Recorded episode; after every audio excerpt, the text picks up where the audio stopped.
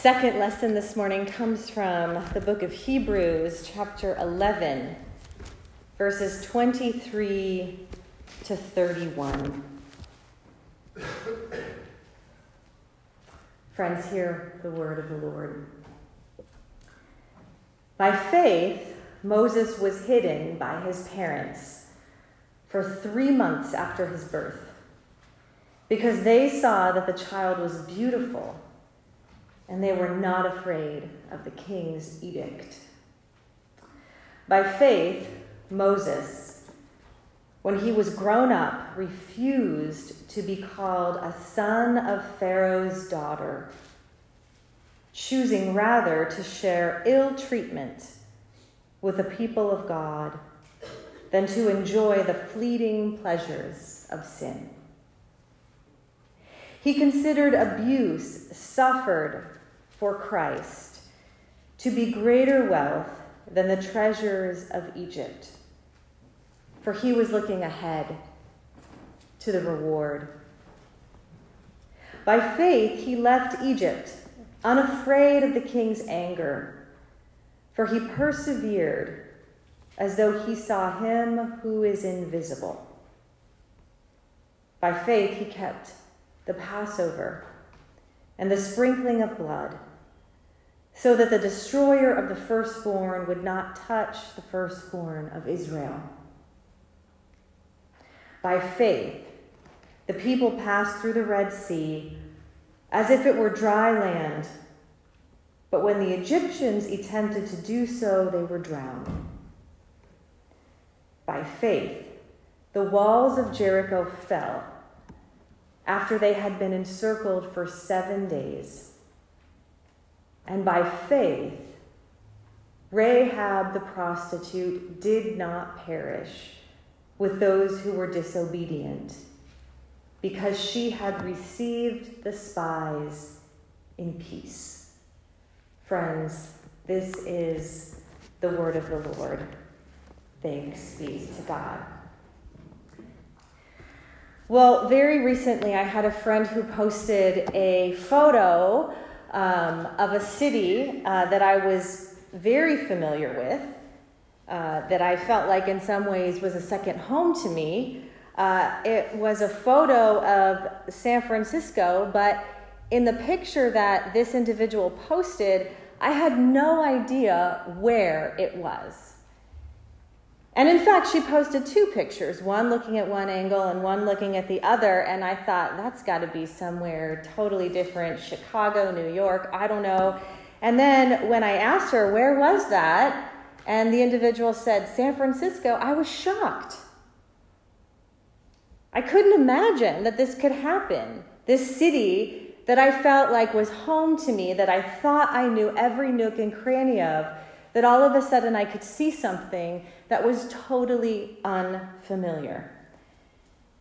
It felt disorienting in a way, and even a little bit turbulent. How could a place that I thought I knew so well all of a sudden feel totally unrecognizable? I knew that with a few more landmarks and a broader skyline that I would probably be able to place the city no problem. But the problem was that up close in this particular space, I saw nothing that I knew. And in fact, what I thought was home felt like a strange land. It was a completely unrecognizable space and it kind of scared me.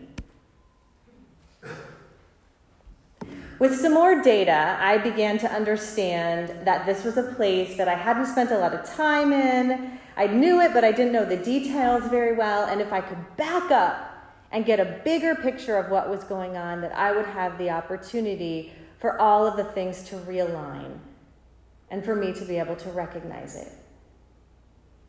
But it doesn't change the fact that there are parts of what we think is home that we can come to again and suddenly feel like we don't belong, like it doesn't make sense, and like we can't even place it.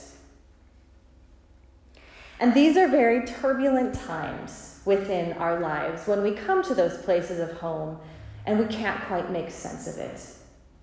We begin to doubt ourselves and even our own history. And I don't know if this has ever happened to you when maybe you go back to your childhood home or a place where you had spent a lot of time as a younger person and you walk the streets and you think, I don't remember this. Was this even here when I used to live here? Or I remember walking into my childhood home and um, maybe this has happened to you where all of a sudden everything seems really small. And you think, how did we fit all of those people in this one room? It's just absolutely tiny. You feel a little bit like a stranger in a strange land. And you start to wonder if the stories that you told yourself all along were true or if, in fact, you were making something up. Do you really remember your history and the way that it unfolded? Or did you just perceive something that, in fact, was not, that didn't line up to reality? These are the questions that this writer of Hebrews is wrestling with in this particular time.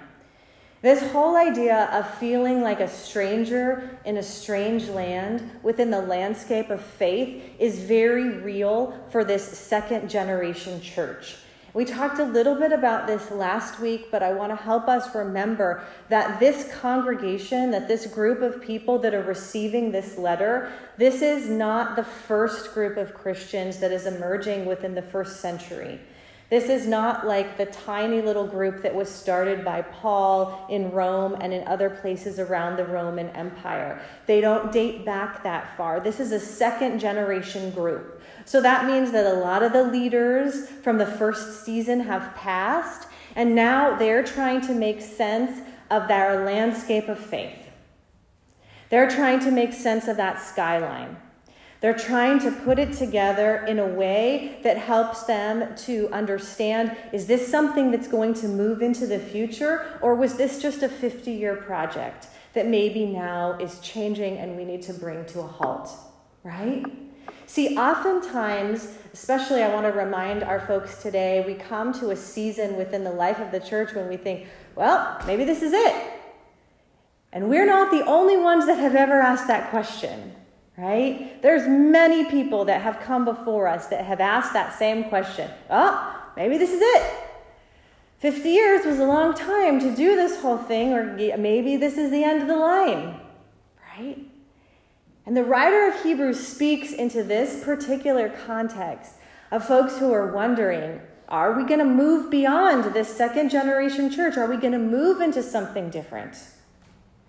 They need to make sense of the landmarks of their faith. They need to find themselves within a more spacious place where they can start to recognize where they are again. Because it's a time where all of a sudden things are shifting and it doesn't quite make sense. I want to back up for just a second and give you just a little bit of information. And sometimes I do this within my sermons. If you like it, that's great. If you don't like it, just hang in there. It won't take that long. So, one of the things that I like to do is just give you a little bit of data to help you understand what's happening within this first century landscape. And one of the largest questions that the first century church had to reckon with was should or should they not include the Old Testament in their sacred text? Raise your hand if that sounds familiar. A few of you, yeah. Um, so there were folks, more than just a few folks, who thought that in fact what we know, now know as the Hebrew Bible, as the Old Testament, was not actually relevant to the Christian faith. It was something that needed to be uh, rejected is too strong of a word, but in fact, maybe it needed to be put in the archaeological files. Something that was, you know, something that brought us to this space, but now we're somewhere else. And so we sort of need to make a clear line in the sand and recognize that we're moving into this ground of New Testament data, and we are in fact moving off of the landscape of Old Testament data, and, and we need to make a clear delineation. Right? This was a very rigorous debate. And in fact, there were people on multiple sides, as there are in every sort of space. And so, while today we can look at this information and see, well, that seems like an obvious error, of course we need all of these stories of faith, right, to make sense of what it is that we're up to. Gosh, I'm so glad that we have the whole Bible. But what we need to recognize is that in part, we have the writer of Hebrews to thank for the fact that we, in fact, get this rich collection of faith stories that stretches back over history. Because one of the most important things that the writer of Hebrews had to do was to look back and see a history not that is disconnected with the early story of the people of Israel. But in fact, what the writer of Hebrews starts to see, and you can see this clearly in the text that we read, is the writer of Hebrews makes this claim that the faith of the early church is in fact built, it cannot be moved from this solid rock of the unfolding of the story of God from the beginning of what we have written in the history of the people of Israel. That these two things are not two separate projects, but they're in fact part of the very same project, that they inform and grow out of one another.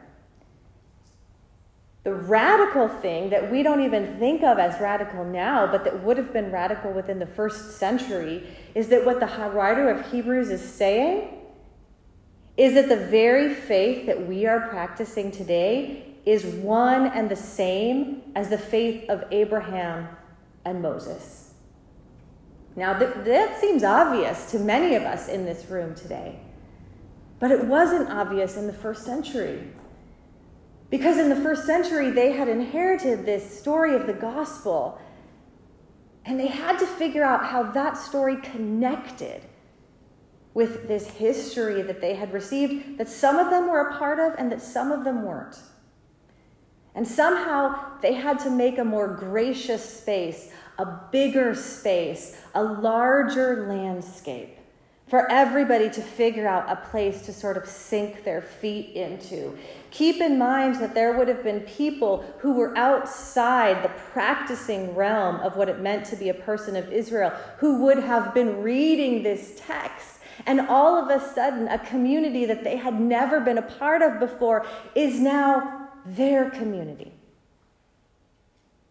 So we come to these spaces within our history, within our faith, where looking back can actually create a more gracious and compassionate and open and inclusive space. And that's part of what was happening within the text today. But there's a second thing that the writer does that I want to talk about briefly that's actually really extraordinary. And last week, you remember that there is some evidence that the writer of Hebrews was a woman. And I think that we see a little bit of this come up, particularly within the latter part of our text today. Because the writer does something really extraordinary. In the midst of all of these better known stories of the people of Israel, the writer includes a story that nobody else would have known. The writer includes the story of the person of Rahab.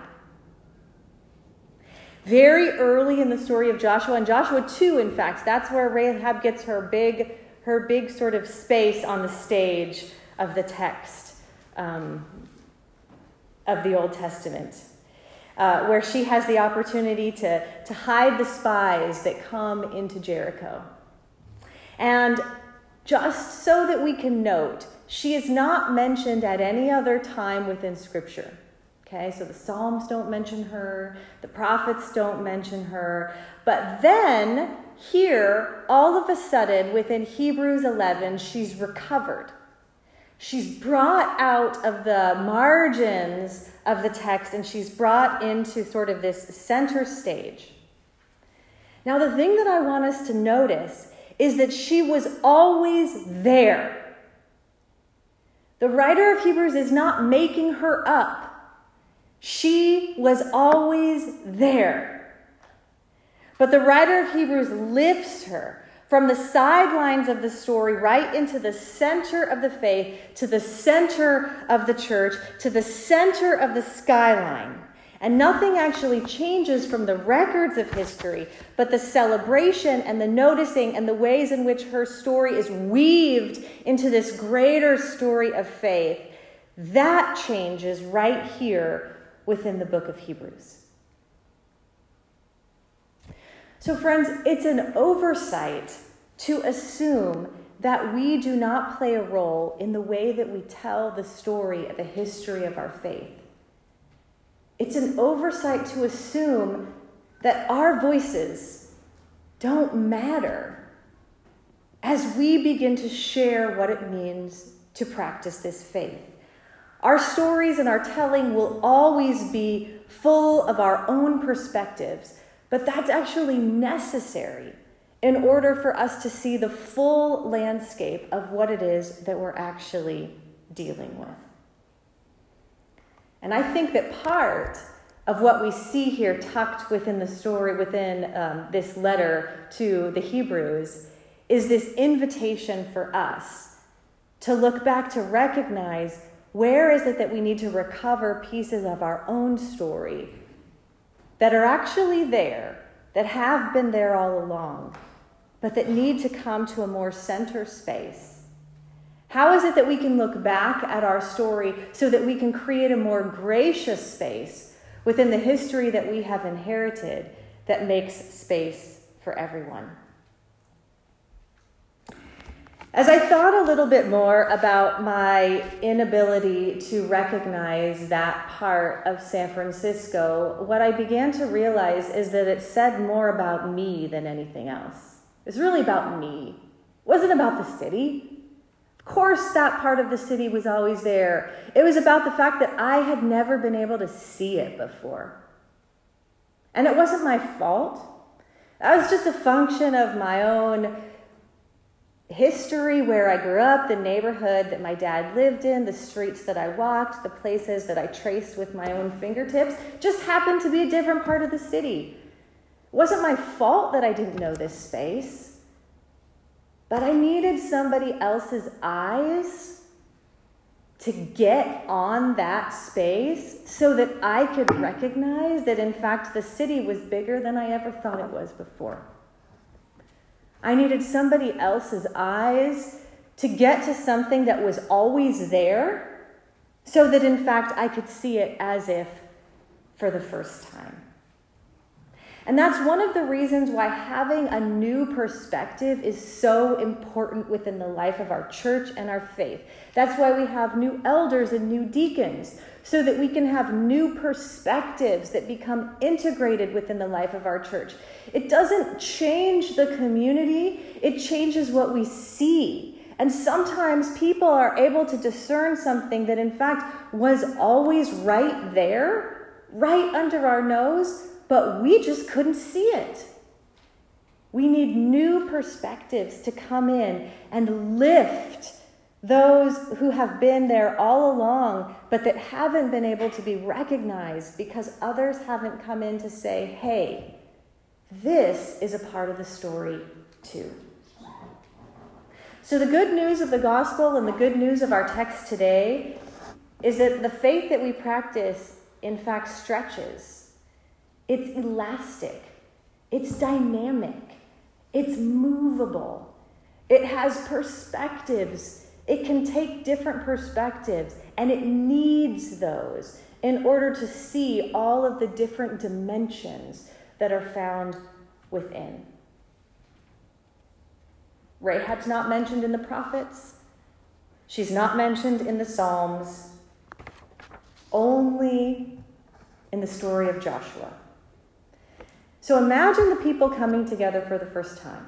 Rahab, they might wonder, who even is this?